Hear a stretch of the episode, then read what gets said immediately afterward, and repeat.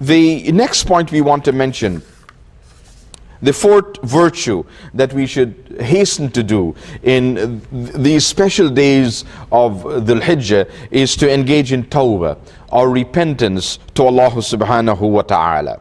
Now we say that Allah subhanahu wa ta'ala loves for us to do good deeds during these times. And the reciprocal or the, the, the opposite of that is, is correct as well. Allah and say now uh, for us to do wrong deeds. In hadith, the Prophet ﷺ mentions that Allah subhanahu wa ta'ala gets jealous. And he gets jealous when we violate the prohibitions that he has set for us. These, the prohibitions of Allah, are referred to as the maharim of Allah subhanahu wa ta'ala, as the special sanctuary of Allah. That Allah subhanahu wa ta'ala has certain sanctuary, that we should not enter therein, we should not go there, we should not violate those precincts. And the sanctuary of Allah subhanahu wa ta'ala are His prohibitions, His maharim. And so if Allah subhanahu wa ta'ala prohib prohibits us from doing something, we should not do it. And just as how Allah subhanahu wa ta'ala uh, love for us to do good deeds, He jealously guards His sanctuary. That He doesn't want His believers, His servants, to encroach thereupon. In other words, we should not uh, commit prohibited actions. We should not do wrong things. We should not disobey Allah subhanahu wa ta'ala. And this is why there is this important necessity of engaging in tawbah for Allah subhanahu wa ta'ala. To turn to Allah subhanahu wa ta'ala in repentance.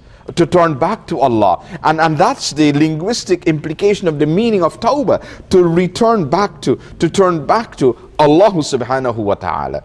Because doing good deeds is the way we get closer to Allah. And disobeying Allah is estrangement from Allah subhanahu wa ta'ala. Is, is to get away, move away from Allah subhanahu wa ta'ala when we disobey Allah. And when we move away from Allah subhanahu wa ta'ala, we must of necessity run back, rush back to Allah subhanahu wa ta'ala. And this is the, the, the exercise of tawbah, of repentance for Allah subhanahu wa ta'ala. But tawbah, this seeking of repentance, this turning back to Allah subhanahu wa ta'ala, it's not empty words. It's not empty words that we recite.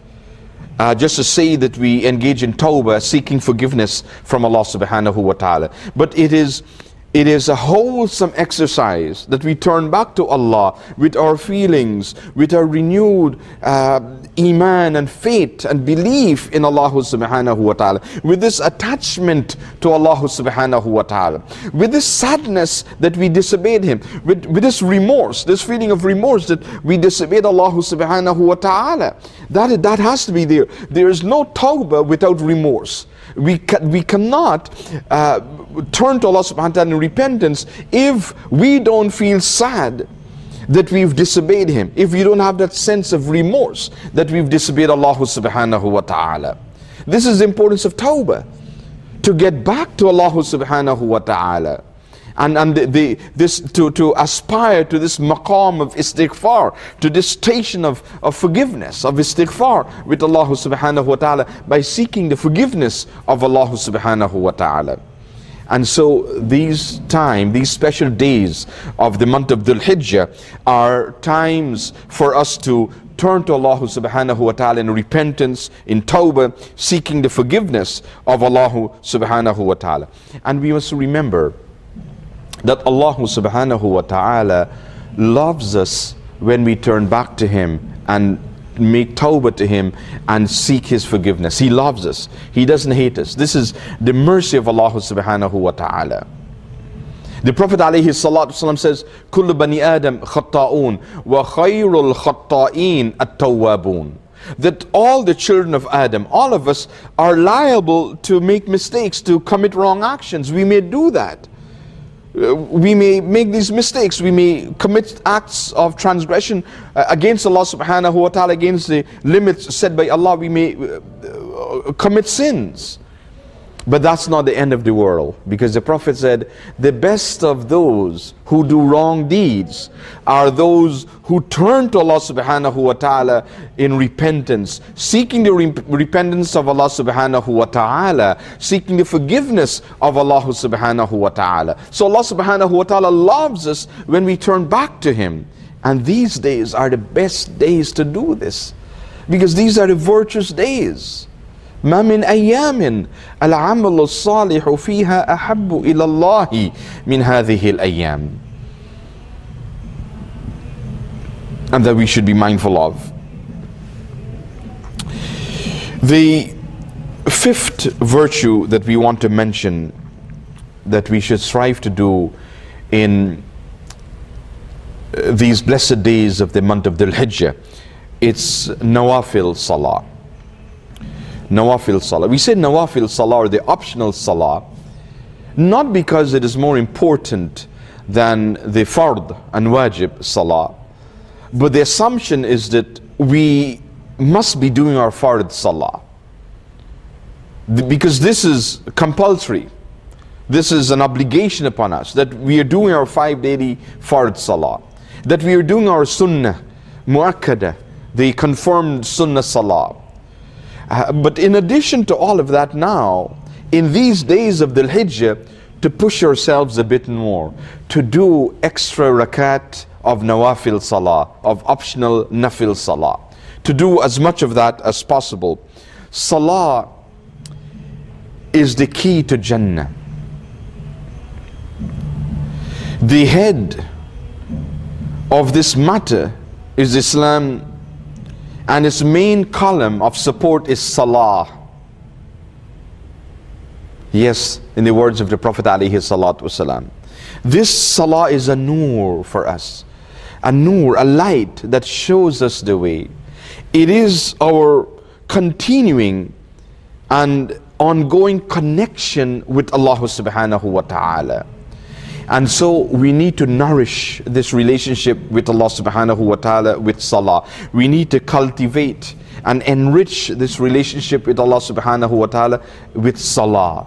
To, to, to perform as much salah as we can, especially during these 10 days of the month of Dhul Hijjah. The closest we can be to Allah subhanahu wa ta'ala physically in this dunya it's when we are in sajda, when we are prostrating to Allah subhanahu wa ta'ala. That is the closest position we can be in to with Allah subhanahu wa ta'ala in this dunya, in sajda, when we perform our salah and we make sajda to Allah subhanahu wa ta'ala. So this period of time is a time for us to engage in much salah, in much uh, nafil prayer, after we would have completed our fard and wajib and sunnah salah to do as much nafil as we can do and the the examples of the great believers of Islam are amazing in, in their attachment to Salah. And so among the Sahabas were those who would spend most of their night in prayer, praying to Allah subhanahu wa ta'ala in their nafil salah, in their qiyam, uh, following the example of the Prophet wasalam. We have uh, the statement of uh, the noble companions, among them Sayyidina Abu Bakr Siddiq, Sayyidina Umar ibn Khattab, of them joining the Prophet in, in night prayer, and he would recite all of Surah Al Baqarah in one rakat of Salah. And in some other narrations, even more than that. This is the example set by the Prophet wasalam. And then the Sahabas followed that example by spending much of their time in Nawafil Salah.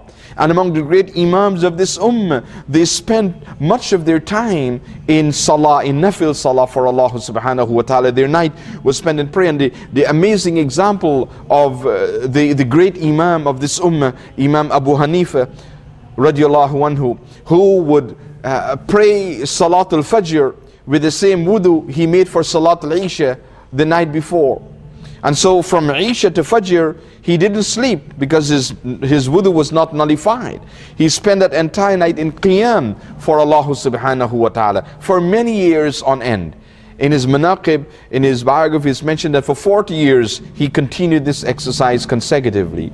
These are the great examples we have in this ummah. Countless examples of great believers and their attachment to salah.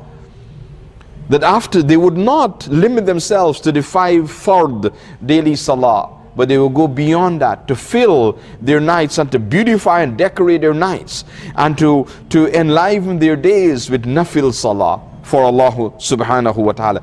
And these days, the 10 days of Dhul Hijjah, are the best of days for us to spend in nafil salah for Allah subhanahu wa ta'ala.